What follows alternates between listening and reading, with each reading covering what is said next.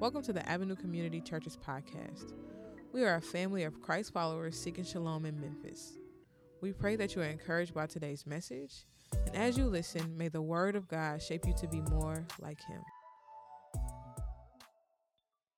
Deuteronomy 31 and 6. Let's read together. Be strong and courageous. Do not be afraid or terrified because of them, for the Lord your God goes with you he will never leave you nor forsake you. Let's close our eyes. Be strong and courageous.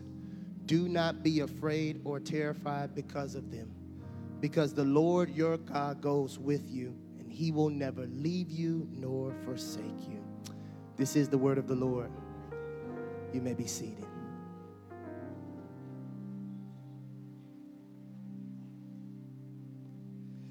Avenue. What's happening? How y'all doing today? Tim is right. I am a recent seminary grad, but I am someone that um, I love God's word. I love God, God's word for a long time before school. And so my hope is as we talk tonight, as we dive into Deuteronomy 31 6, that all of us will be people that love God's word. Amen. Amen. So, a few things about me. One, uh, church, thank y'all so much over the past couple of weeks praying for our family. We've gone through a lot of stuff, uh, and we have baby number two due in six weeks.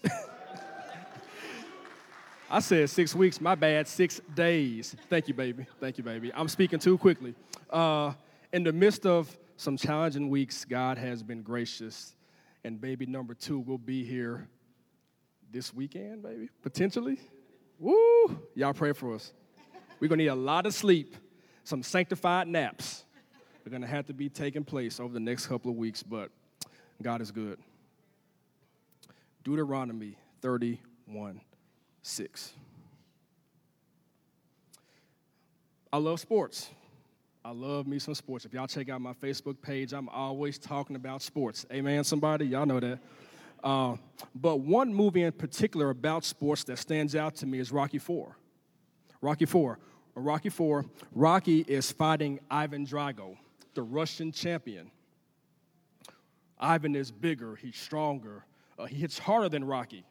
And we know this because in the middle of the movie, Drago is boxing with Rocky's friend Apollo and hits him so hard continuously that Apollo dies. So Rocky because he wants to honor his friend, takes up to fight Drago. But not in America. He wants to go to Russia at the height of the Cold War between America and the Soviet Union. So Rocky is so in mode for this fight that he trains in the wilderness in the outskirts of Russia. There's nobody but him and his mentor and trainer, Duke. Duke also trained Apollo, and so Duke tells Rocky, Look, Apollo is gone. You're the one now. It all rests on you. You're about to go through a whole lot of stuff. But in the end, it's going to be you standing and you're going to take the fight. Amen. So I, am saying that because our text today, we got another fight coming. In fact, some of you this, this evening hearing my voice, you guys are in some fights right now fighting on your jobs, for your career, fighting in schools. You're seeing family members in some fights. And so, as we talk about fighting tonight, I want to encourage you that the scripture that we just read comes before a big fight is looming for Israel. And before the fight comes, God is saying, Hey, Joshua, I got you.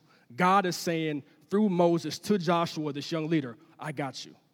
Some fights are coming, but I got you. Tonight, does anyone believe God is with you in the fight tonight? Speak to me. Amen. Deuteronomy. Be strong and courageous. Don't be terrified or afraid of them. For the Lord your God is the one who will go with you. He will not leave you. Some translations say he will not fail you, and he will not abandon you. Three things tonight. One, we're going to review Israel's journey in light of this verse. Next, we're going to look at our own lives and even our church in this season of life regarding these verses. And then lastly, I want to introduce an apologetic ethical explanation for this text and why so many people hate texts like these. Amen, somebody. That's going to be tonight. Let's ride. Point one. When we see our text today, uh, Israel finds themselves at the front steps of a new season. Just to recap, um, their parents, the previous generation, was judged by God because they failed to believe in his promises. God sent spies out to Canaan before they get there. But instead of coming back with faith, expectation to see God's goodness, they refused to go to the promised land. So God, in his judgment, tells the people, you know what? Y'all gonna wander for 40 years, and y'all won't even see it. But your kids will. So for 40 years, they wander in a circle around the desert till finally a new generation is on, is, on the, is on the doorsteps, the front steps. And God said, It is y'all's time now. So the entire book of Deuteronomy is about this a new generation ready to take God's promises. That's what the entire book is about. And so our text specifically is Moses' last words. He's about to go, y'all. He's about to go. He's seeing God's promises, He's seen God's provision through the ups and downs. The seasoned mentor talks to Joshua and he says, Hey, young G, your time is coming. And there's some fights coming. But in the midst of these fights, in the midst of these people that you're gonna have to fight with continuously, day after day, to take the ground I promise you, guess what, G? I got you. Be encouraged. Stand firm. The Lord God is with you. Is God with y'all tonight, y'all? That's what Moses is saying. He's saying, you got some stuff on the way. You ain't gonna be able to sit still this time. You gotta pick up a sword, a shield, some shoes, a helmet. You had to throw them hands. But guess what? I got you. That's what Israel is doing. And notice this too. They're fighting not for their redemption. God already saved them, y'all. God saved them in Exodus 14, where He takes them out of Egypt. He sits them by the, by the Nile River. And Moses says the same words Be still and stand firm, and you will see the Lord's salvation. He stretches out his staff and he pounds the ground, and the water spread. They've seen God's provision, but this time is going to be totally different. They're going to a land filled with godlessness, violence, even giants.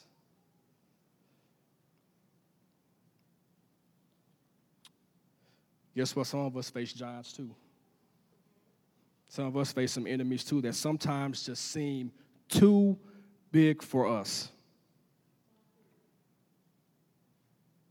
But like God with Israel,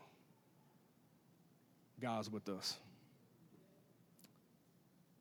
But before they get settled, before they kick their feet up and start putting their houses together and fixing their rugs and fixing their doors and going on Etsy and all that, right? Before all that, yo, you got to fight this one.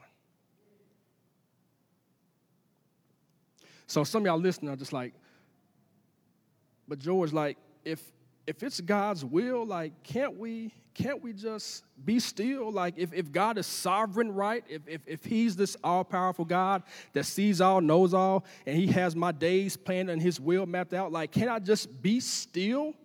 Well, I think sometimes in our circle, we think that. We think that because something is God's will, I have to do nothing. I can just sit still and God's got me. But no, man, God is like, this time you got to fight for something. And we know this because in Genesis 15, before we even get here, God tells Abraham, Yo, everything I promised you, I'm going to get you. Everything I promised, I'm going to get you. For 400 years, your people are going to be in Egypt. And then I'm going to bring them out by my power. But guess what? The Canaanites live there, and their sin has not reached its full measure. But your people to go there, and they're to be settled. So God promised in His sovereignty the land's to be there. but some stuff has to take place first.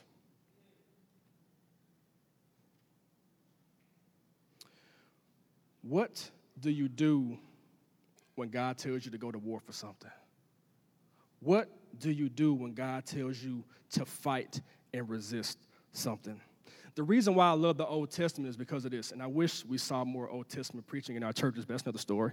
Um, I love the Old Testament because it gives us physical examples of spiritual realities. It does that. So, in our text today, even though Israel is fighting, the spiritual truth is in our lives, there is spiritual warfare always taking place. There's always a war we're waging around us. And when that war is raging, God is calling his people to take up his spiritual weapons and to fight for what God has given us. And again, we're not fighting for something, we're fighting from something because Christ gave us the victory. Amen. And because He won, that means we win. And so, any trial you face in this life, you win because Christ wins. Amen, somebody. That is the point of this, of this story a physical example of a spiritual reality. Amen, Bub. Out of the mouths of babes. Tell your neighbor you gotta fight for something. Tell your other neighbor you gotta fight for something. You gotta fight for this one, y'all. It may be God's will. In fact, I know it's God's will for your marriage to thrive. It is God's will to see godly marriages but you may have to fight for a season.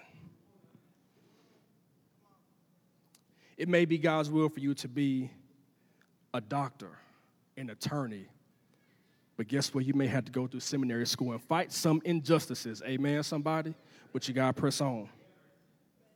It may be God's will for you to start that ministry or to lead that team or to manage that project. But guess what? You may have to put some work in for it.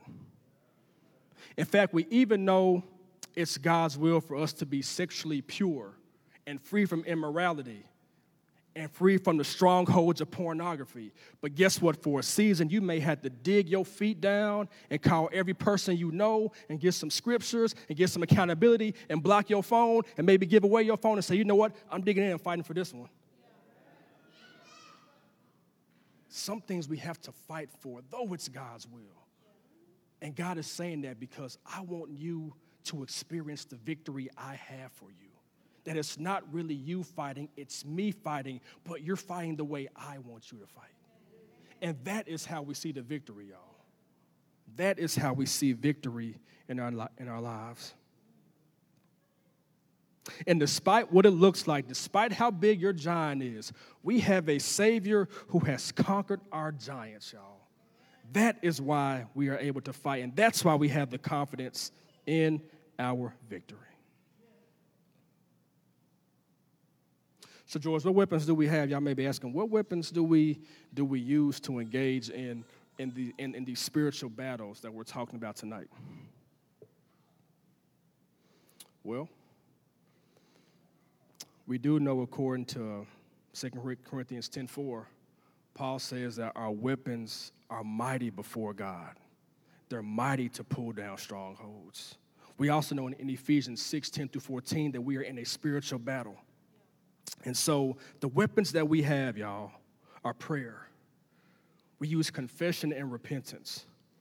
We use fasting, and we use scripture, godly counsel, faith, and even, proc- and even gospel proclamation. Sometimes I had to preach the gospel to myself, y'all. These are the weapons that we use in the spiritual war, and these are the weapons that give us victory in the name of Jesus. These are our weapons.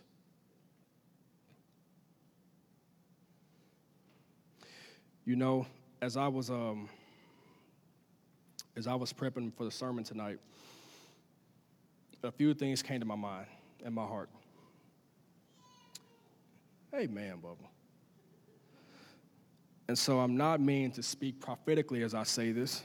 I'm not trying to go there, but I say this in faith about our church, thinking about us, talking with Tim, and just being in some of the conversations. Y'all, our church is on the precipice of a new season. We are on the doorsteps of a new season, and God has been gracious. He has been kind. He has met every need. But here is the word there are some new things we will have to face in this season as a church.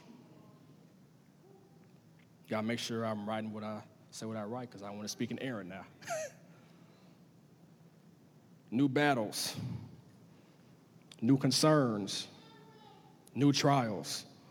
And so I say this not only from human logic, I'm saying this from the context of Scripture. Whenever you read the Scriptures, whenever you read the Bible, whenever God's people are stepping into a new season or whenever they're going forward to embark on new ministry ground, something takes place, a battle takes place, opposition takes place.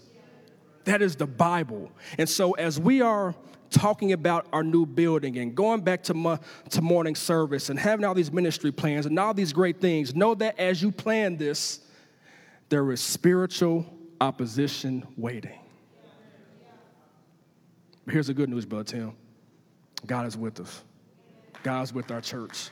He has sustained our church and he will go forward with our church. And so I'm saying this, I'm even thinking about the book of Nehemiah book of Nehemiah, one of my favorite books in the Bible, where Israel is, is, has come back home. They have left exile, and Nehemiah has led thousands of Israelites back home. And as they're getting ready to build back the temple, build back the city, build back the walls, as they begin to lift up their tools to build, opposition takes place. Threats take place, insults take place. Even the king himself sends a letter back to Nehemiah saying, Hold up, y'all gotta stop building. They faced opposition in the physical, in the imperial, and the spiritual side. Every side they looked, there was opposition, but God was with them. The people, through the prophet Haggai, God, through the prophet Haggai, exhorted the people don't stop building. And they rebuilt Jerusalem, they rebuilt the temple. And so God was able to have his city rebuilt because God's people pressed forward in the midst of opposition. Avenue Church tonight, what I'm saying is, in the midst of opposition, can you still build what God is calling you to build? in your personal life, in the life of this church, in your marriage, wherever it is, if God is asking you to build something, do you have the faith to build it despite what it looks like?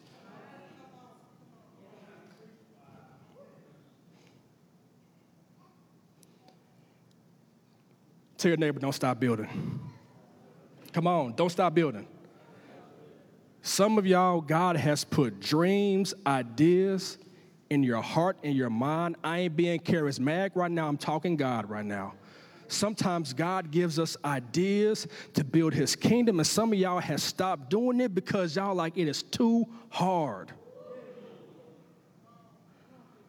Man, and guess what? It probably is. there is probably some opposition facing you. In fact, some y'all trying to break from generational curses in your own family. And it's so hard. But guess what, Joanna? God's like, keep going. Press on. Because we, ha- because we have an enemy that seeks to oppose whatever God is trying to do. And if, and if there's anything I say tonight, please grab hold to that because the stuff that we encounter as saints is not by accident.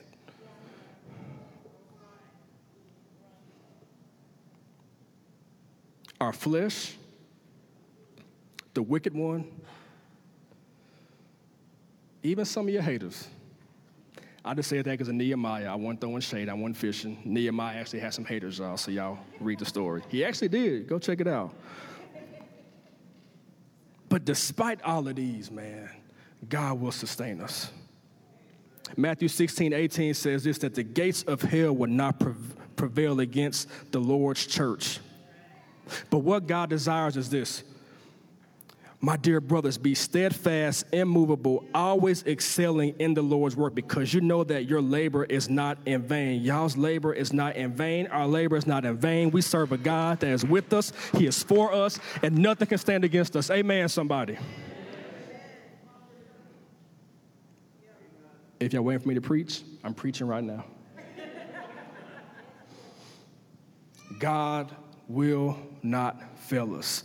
The proof is in Israel's life, the proof is in our life. In the book of Joshua, after Joshua's ministry is on the verge of being complete, Israel has fought God's enemies. God has given them rest on every side. Every single tribe has their land, their allotment. They're about to kick the, their feet up and call Etsy and say, hey, we got some stuff to put up. Let's decorate, baby. Come on, we about to do it. It says this, and then Joshua. Not one of all the Lord's good promises to the house of Israel failed. Everyone was, was fulfilled. God kept his promises to his people, but they had to fight. Last point. Um, so, the apologetic, ethical thing I'm about to share in this text, I'm doing this for a few reasons. One, these verses right here trip people up, right? in conversations you sometimes have with you know skeptics and people that struggle with the scriptures one of the issues is the conquest of canaan right and that is how can a loving a loving good god ordain genocide in fact some of y'all right now may be thinking how is it that the god of the old testament that's promoting genocide, as we just got through talking about God told Israel to go to Canaan and deal with these folks, right? How is this loving God promoting genocide? Yet in the New Testament, all I see is Jesus and the apostles talking about God is love, God is love, God is love. Turn the other cheek, put the sword down, right? How, how, how, do, you, how do you rationalize that? And these are the verses that skeptics and other folks will use to say, you know what, the scriptures, I can't deal with it I'm going to deal with a few verses, and that's it, right? This is the reality of a lot of people. And so tonight, I would feel, honestly, I would not feel like I did y'all justice if I did not dive into this. So I'm going to do it. In fact, we like to call these verses right here the conquest of, of, Canaan, even when Paul talking about slavery in the New Testament. We like to call these problematic passages. They're problematic. Let me start with God's character. And I want to humbly, with as little hubris as possible, talk about this. Uh, first of all, God's character. We like to say God is immutable. George, really that big word? Yes, God is immutable. Greg, like, yeah, immutable, right? Come on. All right. So, simple means God does not change. We serve an eternal, holy God that does not change. Grandma would say, baby, hold to God's unchanging hand. Because God does not change. Yet, also, because of that, God is 100% of his character all the time. 100% loving, and 100% just. God cannot change any aspects of his character because if he did so, then God would forfeit his integrity. Therefore, he would not be God, and therefore, we could not worship him. We are pretty much hopeless if that were the case. So, God is perfect. He does not change. God is also infallible. He is perfect. He is holy, and He can do no wrong. And so, how do we rationalize that with the conquest of Canaan when God has just encouraged Joshua uh, through Moses to be steadfast, don't be afraid, I'm with you, go take care of these people? How can we rationalize that kind of God? How can we do that?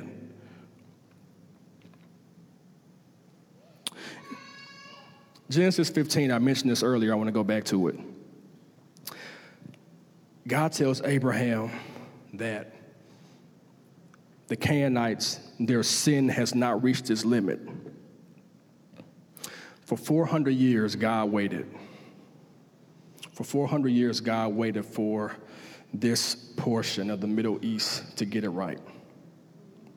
They would not. Think about God's kindness to wait 400 years on, on a group, a people group. Some of y'all can't wait four seconds for folks. But God said 400 years, He's waiting for Canaan. An act of his kindness, allowing them time to repent, they did not. Let's fast forward to, to, to, to Leviticus 18. God says this he says that the Canaanites, their sin has defiled the land to such an extent that the land wants to vomit them out. Judgment is coming. So here's what the people were doing, right? They were delving in all kinds of witchcraft, baby infant sacrifice, sexual sins of all kinds. They were unjust, cruel, wicked, greedy, always lusting, always lusting for more to no end, to where God says, I've had it doing away with them.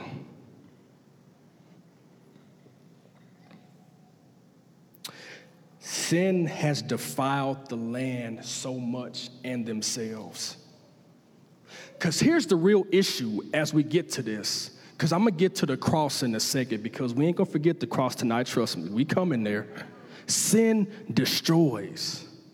Sin defiles, sin taints, it destroys relationships, sin destroys systems, it destroys mindsets, it destroys emotions. Sin destroys everything it touches, and our world is full of it, right?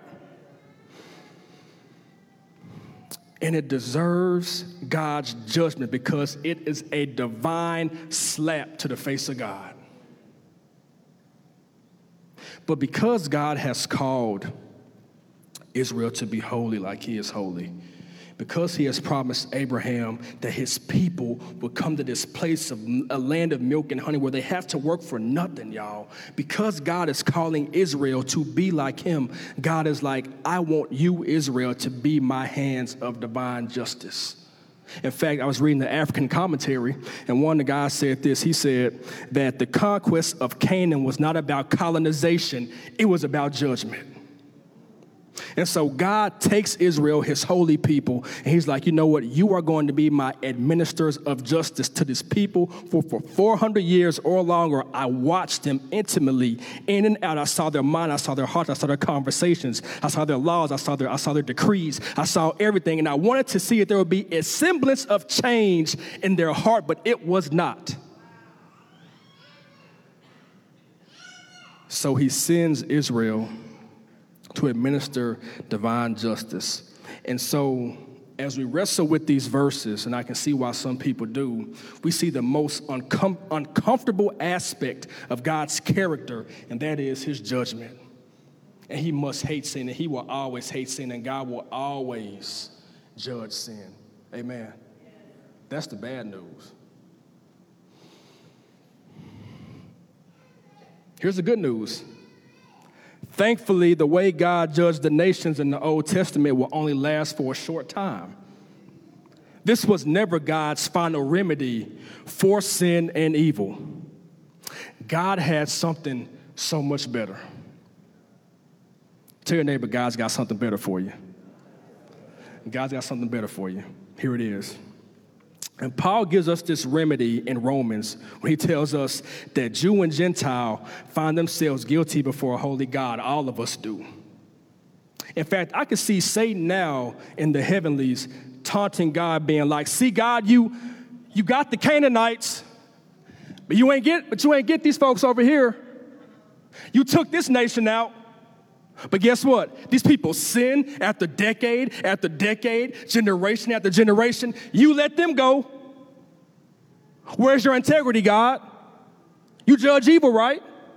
You let this nation slide. This group didn't get it. Where you at, God? I can see Satan doing that. But Paul gives us the remedy in Romans 3:26 when he says all has sinned and fall short of the glory of God. He says God presented him, Jesus, as the mercy seat by his blood through faith to demonstrate his righteousness because in his restraint and his forbearance, you know, forbearance, you know, we got student loans. Some of y'all got Sallie Mae out there. When I go into forbearance, that means that I have loans that are due and they could easily come back and demand the full amount. So if I owe $400 a month on student loans and I don't pay them junks, I said, John, we from Memphis. I can say that. They gonna call me and may even be in collections. But if I can make a call to say, hey, I cannot pay it, can y'all be lenient on me? I just lost my job. Can you grant me some mercy? You go into forbearance. And they cancel the monthly payment until you can get caught up to pay the payment. So when Paul says that God in his forbearance, in his forbearance,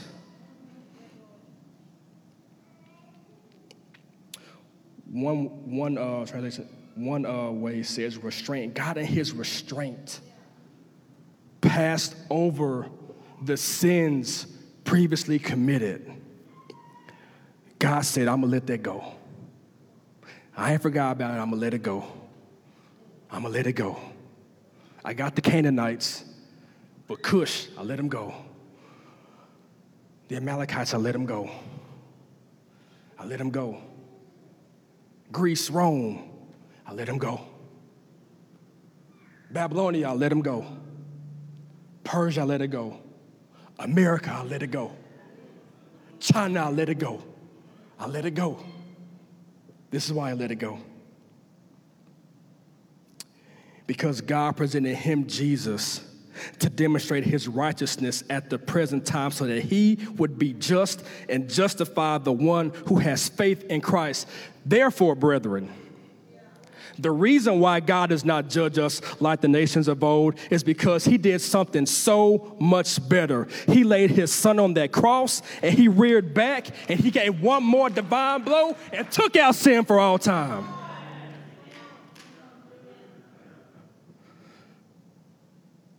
So, therefore, instead of us going around like Israel back in the day, going John Wick on folks, right? Trying to tear down the trap house because it's on your block. Even storming Capitol buildings, y'all. I went there. Instead of doing that, God says, I have a message that is so much better. Instead of us giving out justice, we preach and proclaim the one who received divine justice. Instead of spilling other people's blood, we proclaim the one who spilled his own blood on the cross. Instead of bringing death, we proclaim the one who died and rose, defeating death in the grave. And so we don't preach judgment, we preach peace, as Paul says, to those who are far, exhorting all people to bow before a holy God and a righteous Savior that died for them and rose for them and is one day taking them back to heaven to the ultimate promised land. Amen, somebody. That is the gospel. Therefore, I could not do this passage justice without diving into this text fully because we have to see not only God's story to Israel and to us, but also his character, y'all. We serve a God who is loving, He is righteous, He is good, and He is just. And because of that, He has sent His only Son. That's why we have communion today. This is what we celebrate. For those here, here listening, for those probably watching online, this is the gospel. This is Christianity 101. This is the God that we serve.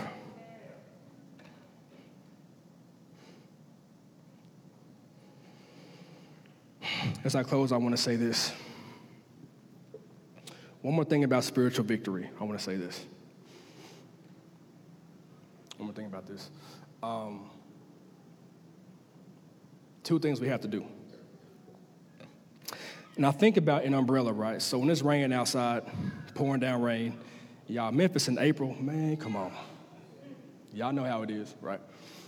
I get my umbrella and I open it and I have to put it over me, right? Because that keeps it from getting wet, getting hit with drops of rain. Um, I have to be in alignment with the umbrella, otherwise, I will not get hit. Otherwise, I will get hit, right?